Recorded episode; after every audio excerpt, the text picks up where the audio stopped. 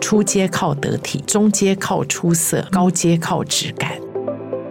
我甚至会问他：“请问你当天的背景什么色？”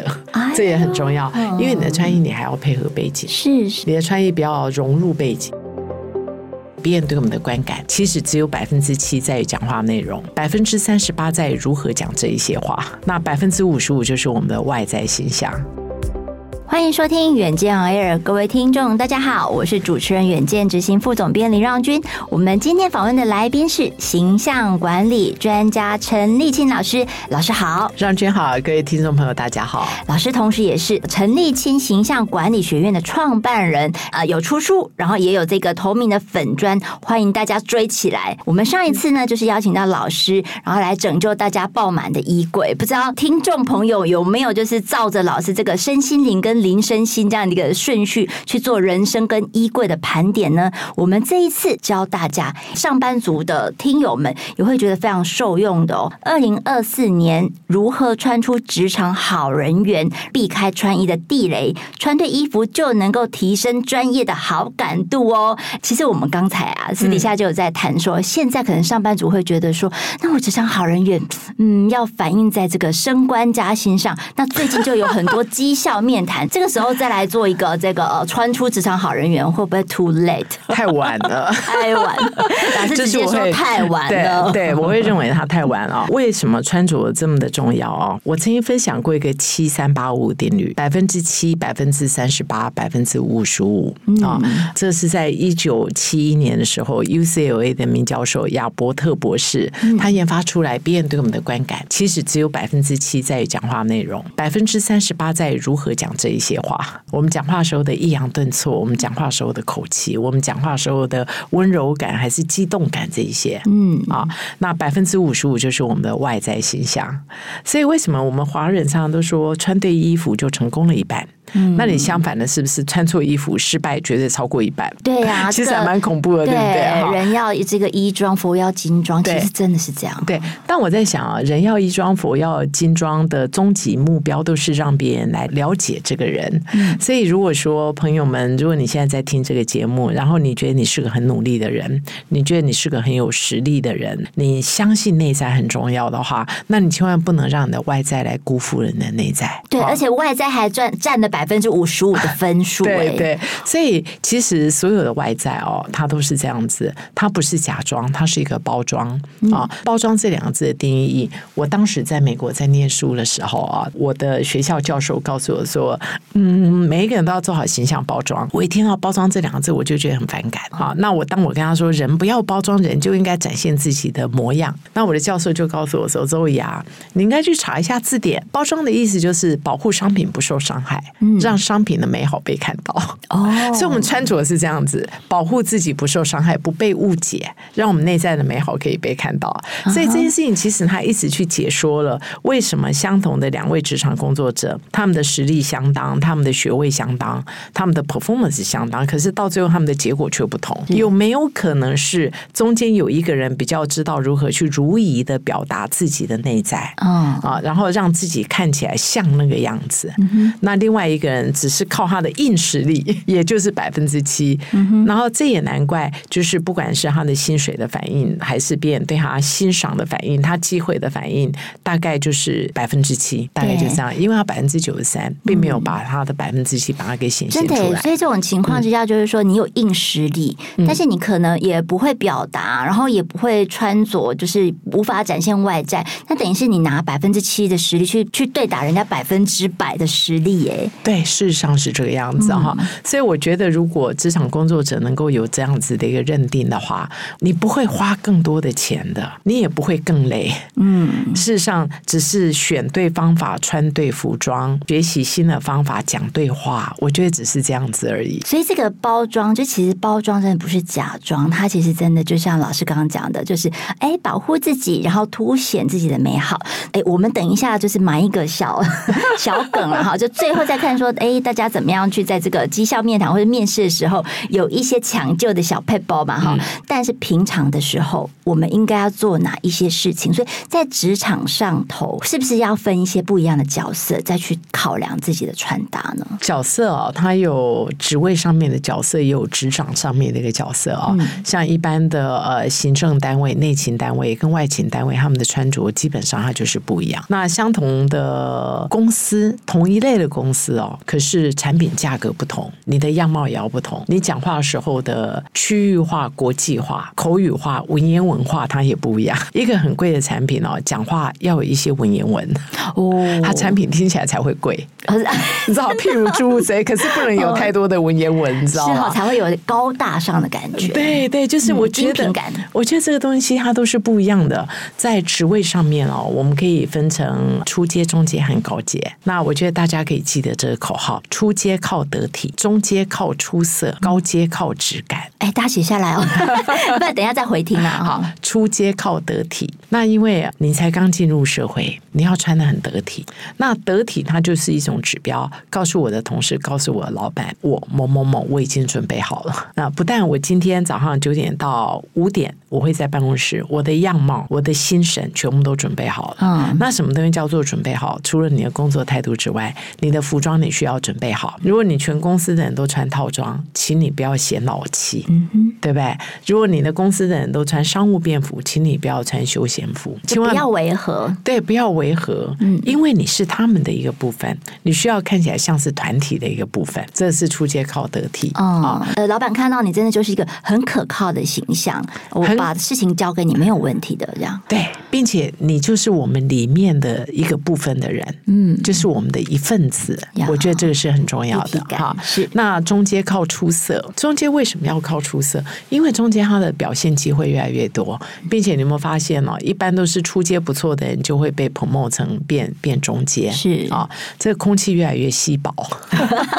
所以如果大家都很厉害，你如果没有看起来是个厉害的人中又更可靠、更厉害的这个人，你的机会就不大。可出色，你要出色到什么程度？我觉得重点在这里，你不能出色两倍，那个叫自杀。哦，对，因为太标新立异了，是吗？太标新立异，太比别人好太多，我觉得别人不嫉妒你也难。那当然，你就会提早阵亡嘛，因为大家就攻你。对，是是是，所以这种出色是要有方法的。你带出色个百分之二十就好了。什么东西叫出色个百分之二十？对呀，好难。譬如说。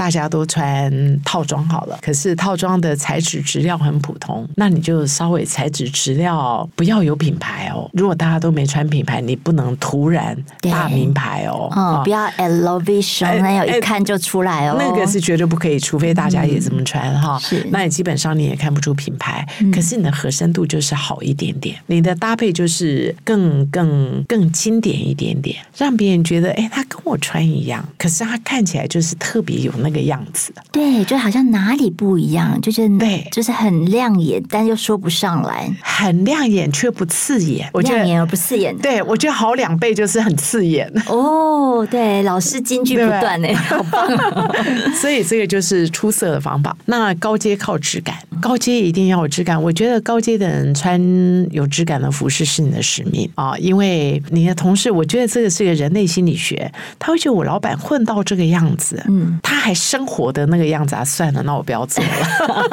他还 T 恤牛仔裤，那我干嘛嘞？哦，对不对？哈，当然那种大到非常大的老板，然后大家都知道，你知道。可是如果是一般的中、嗯、中小企业，就是说你要给你的属下一个愿景，你知道？我就我就曾经听过一个故事，这也是发生在我学院的一个故事。我有一位学员，他非常非常干练哦，他是某一个企业的企业二代，然后他当时在面试的时候，就一个女孩子就一直要进到这个。公司那女孩子非常出色哈，她说：“因为我很想像你这样。”然后因为这个这女孩子她的学历啊，她能力都非常的高。然后之后她不管到上海、到美国去出差，都会带着这个女孩子，因为她要真心培养她。嗯，想不到三个月之后，这个人就要走了啊？为什么？她说：“你不是要像我这样吗？你不是要成为我吗？”对，可是我现在很害怕成为你。啊？为什么？因为我老板到了这个样子，他竟然过的是这种生活，他竟然穿的东西是这个，哦，他是这样子的看待自己，嗯哼哼，所以这件事情给他一个非常大的一个省思。所以我觉得，呃，高阶靠质感，第一个我也给大家一个希望。那请问他都是怎么穿，让他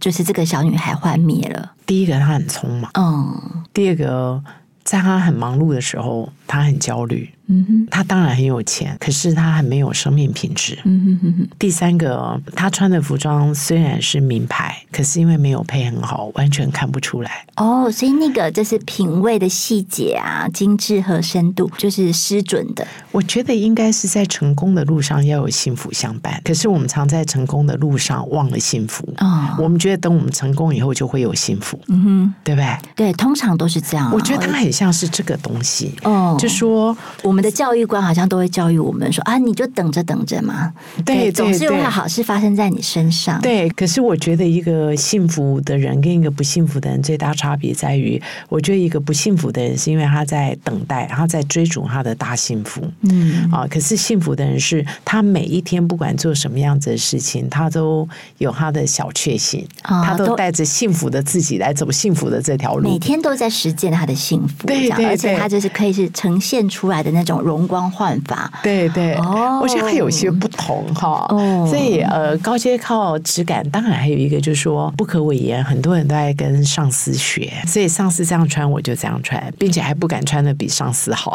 好，所以我常常都会跟上司们讲一件事情：如果你希望你的属下穿到一百分，恐怕你要穿到一百五、一百八。甚至到两百分，哦、是是，所以这样子加减乘除扣一扣，他们大概就一百分。哦、如果你现在觉得你只穿到八十分，那恐怕他们只能够穿到四五十分。哦，对，这是一个团队当中的一个比价定价的效果，我觉得，我觉得会有这样子，哦、所以啊，初阶靠得体，中阶靠出色，高阶靠质感，是哇，这真的是非常好的一个提醒了哈。嗯、那但是这个当然就是像我们刚刚讲的这个衣柜的管理一样，你每天都要去练习，嗯、它真的不是假装啊，这个包装不是假装，你要就是真心，可能有一些这个身心灵的准备。嗯、那但是这样的话，有没有就是更呃技术面的？就是说，我们怎么样去避开一些穿搭地雷？我们从避开这一些地雷开始。第一大地雷是不得体。那不得体的定义也很简单，就是你看起来不像圈内人，不像你公司的人。标新立异的这件事情是这样子，除非你有意想要立，千万不要去标新。这个是第一大地雷。第二大地雷哦，我觉得我们可以从上到下开始去盘点它，从头发开始。如果世界上有一个真理是真的话，是你今天头发不好看。你今天就会长得不好看，这点你赞同吗？我赞同哎、欸，对呀、啊，发型这个呃，就是会就是影响一个人的装扮，对啊，所以所以头发非常的重要，嗯。啊，除了好看不好看，当然有一些我觉得它比较是个基本常识，那种太油，嗯。啊，你有头皮屑啊，这一些哈都是非常大的地雷，是是。啊。那从我们的脸，其实，在职场上，女人的妆最好的妆是你有化妆，可是男人看不出来。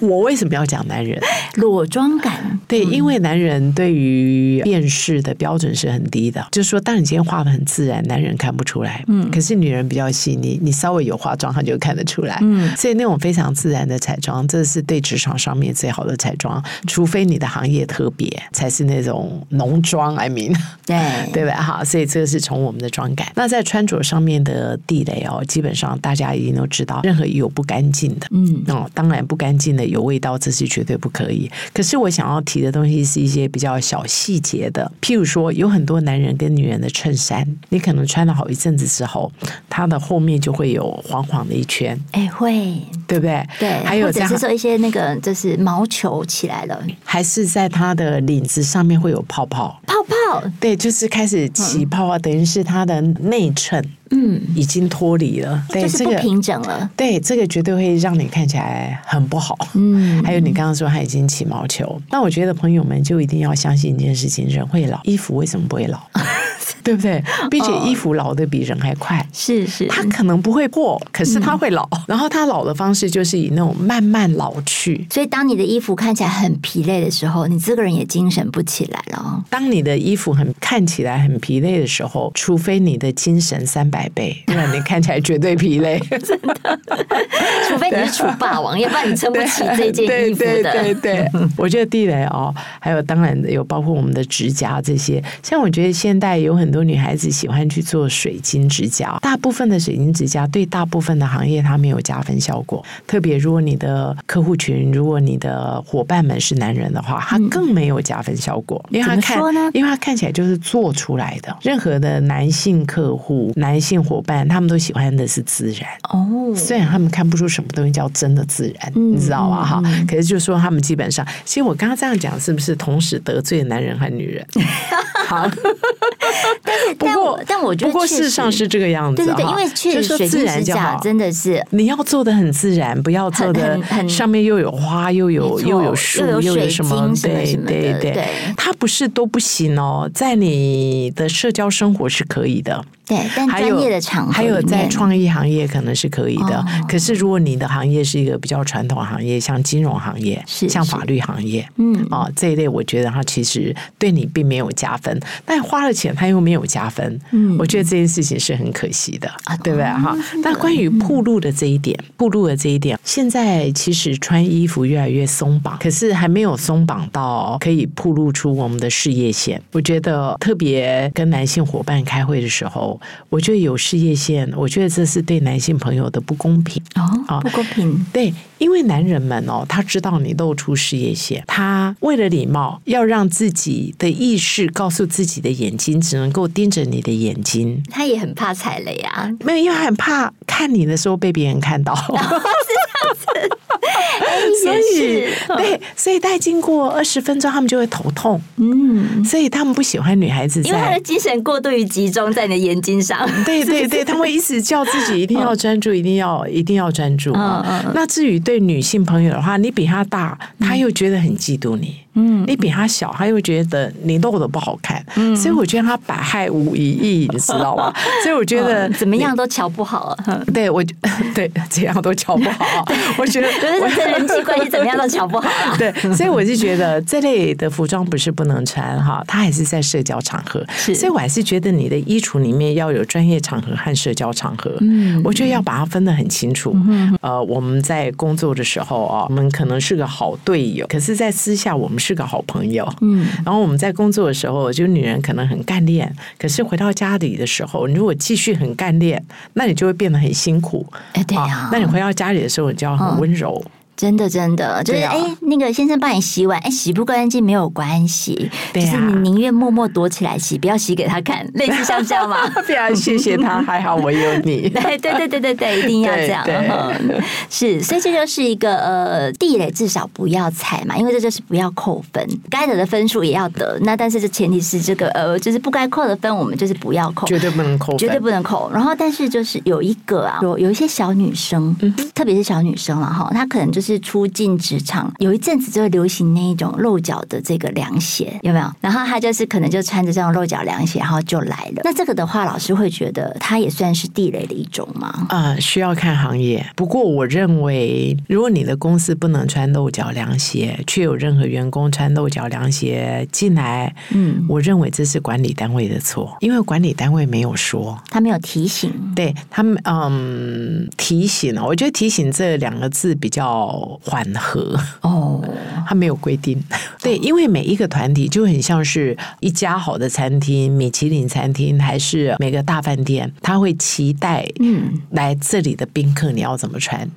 然后我觉得他一家公司他也是，所以公司的 dress code 就是呃每一家公司都要有相关很明确的穿衣规定，这样才不会造成混淆，他也不会造成员工薪水的浪浪费啊。去猜测我公司到底要穿什么，因为你会很压抑的发现很多员工不知道他要穿什么。因为通常我们在这个呃新人入职的时候，他上次他上面也没有写 dress code 啊，对，大部分是没有的，并且大部分的 dress code 即使有写。写都会写的很简单，都会写啊、呃，不能铺路啊、呃，要干净整齐。嗯、那我觉得干净整齐的定义基本上就是很含糊，嗯、所以真的好的 dress code 是连图片都需要有的。嗯，所以这个人资单位记起来哈这一点。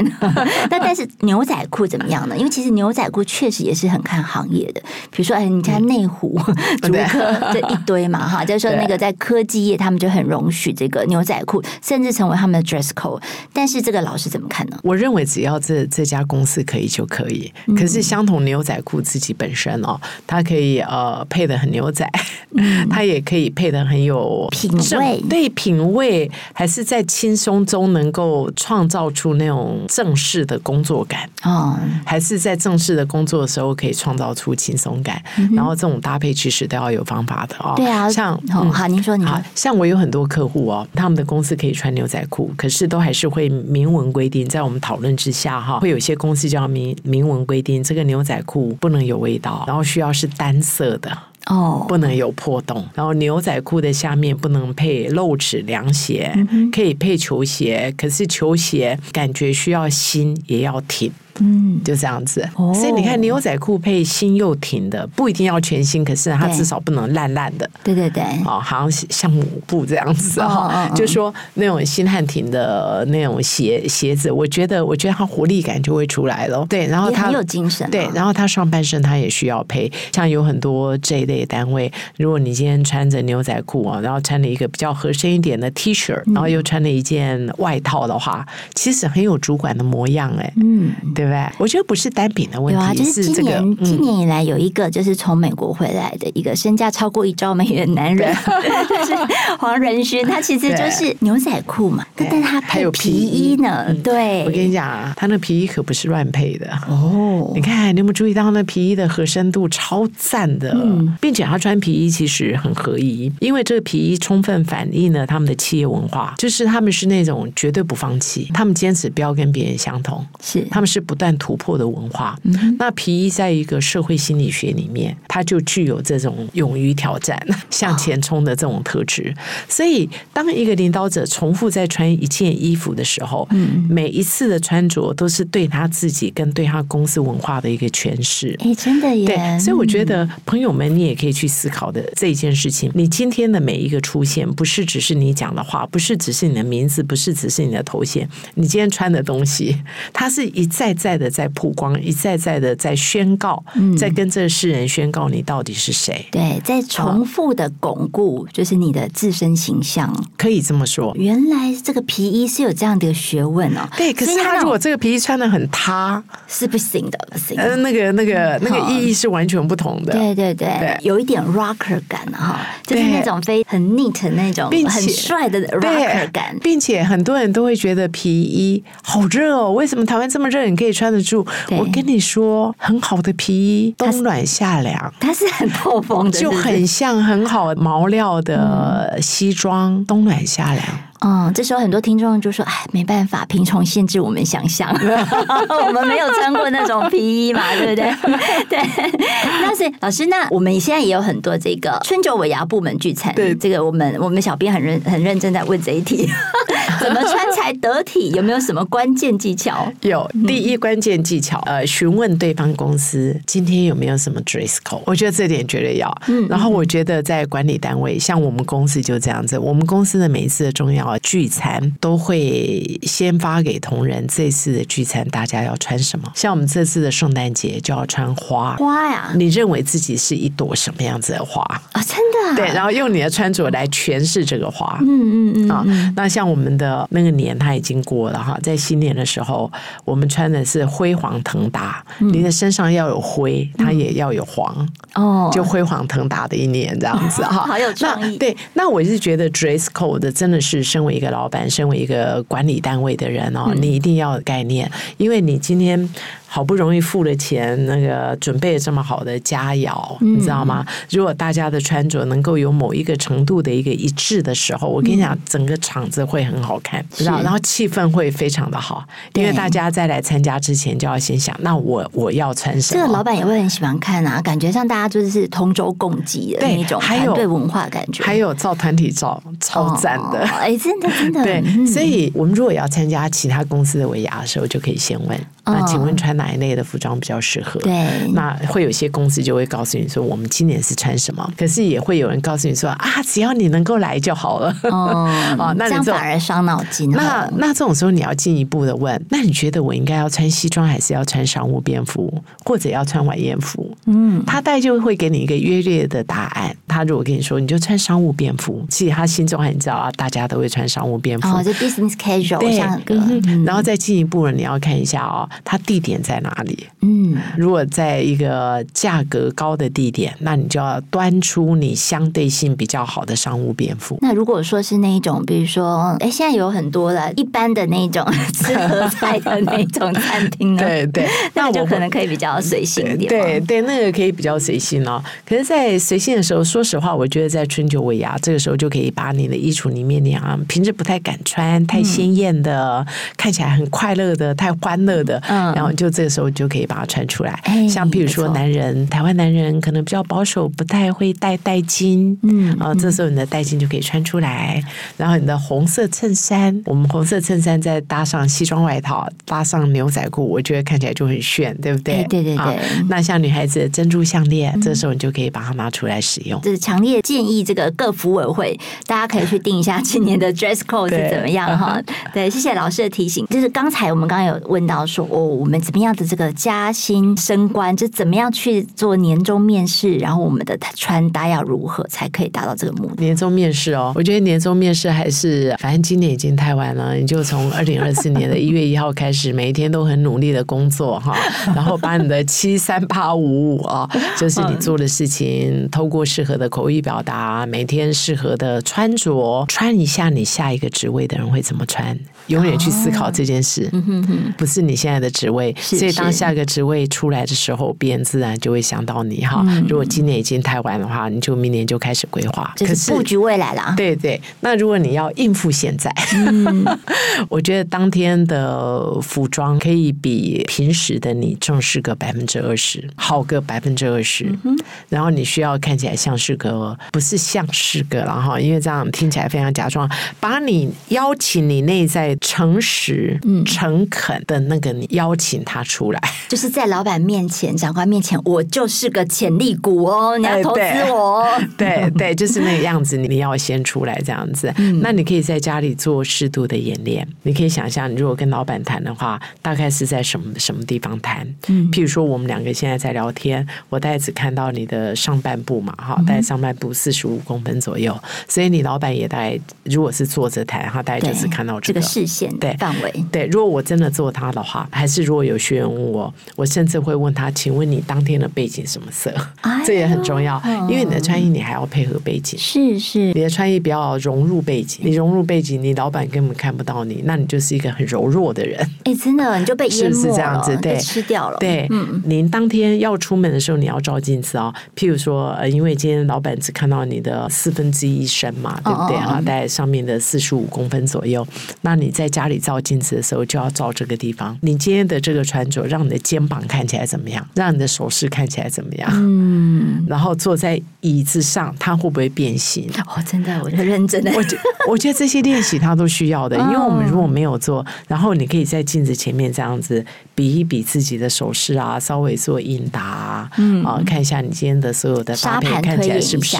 对，我觉得这是很重要的，因为你永远要记得，全身镜子照起来好看的造型，你坐着的时候并不一定好看。哎，真的耶，那就是说每一个细节哦，大家。都去推演一下，现在应该很多人开始在回想，或者去看一下会议室的背板啊、墙壁是什么颜色。对对对对对 对，一般是整体搭配起来看起来不能乱，因为如果它看起来乱的时候，你今天讲话如果有一点乱，那个乱就会被扩大，就会被强化。其实所谓的形象管理就是这个，形象管理并不一定只是我们的自身，还包括你自身加上所有的背景，嗯，还是你跟同事出去的时候，包括你加上所有的同事，同事如何对待你，同事如何听你的话，所有这些东西的总和。对，所有细节的这个叠加的总和嘛，哈、哇，这真的是呃，形象管理真的是一门非常非常浩瀚的好，好玩又浩瀚的一个这个学问啊，哈。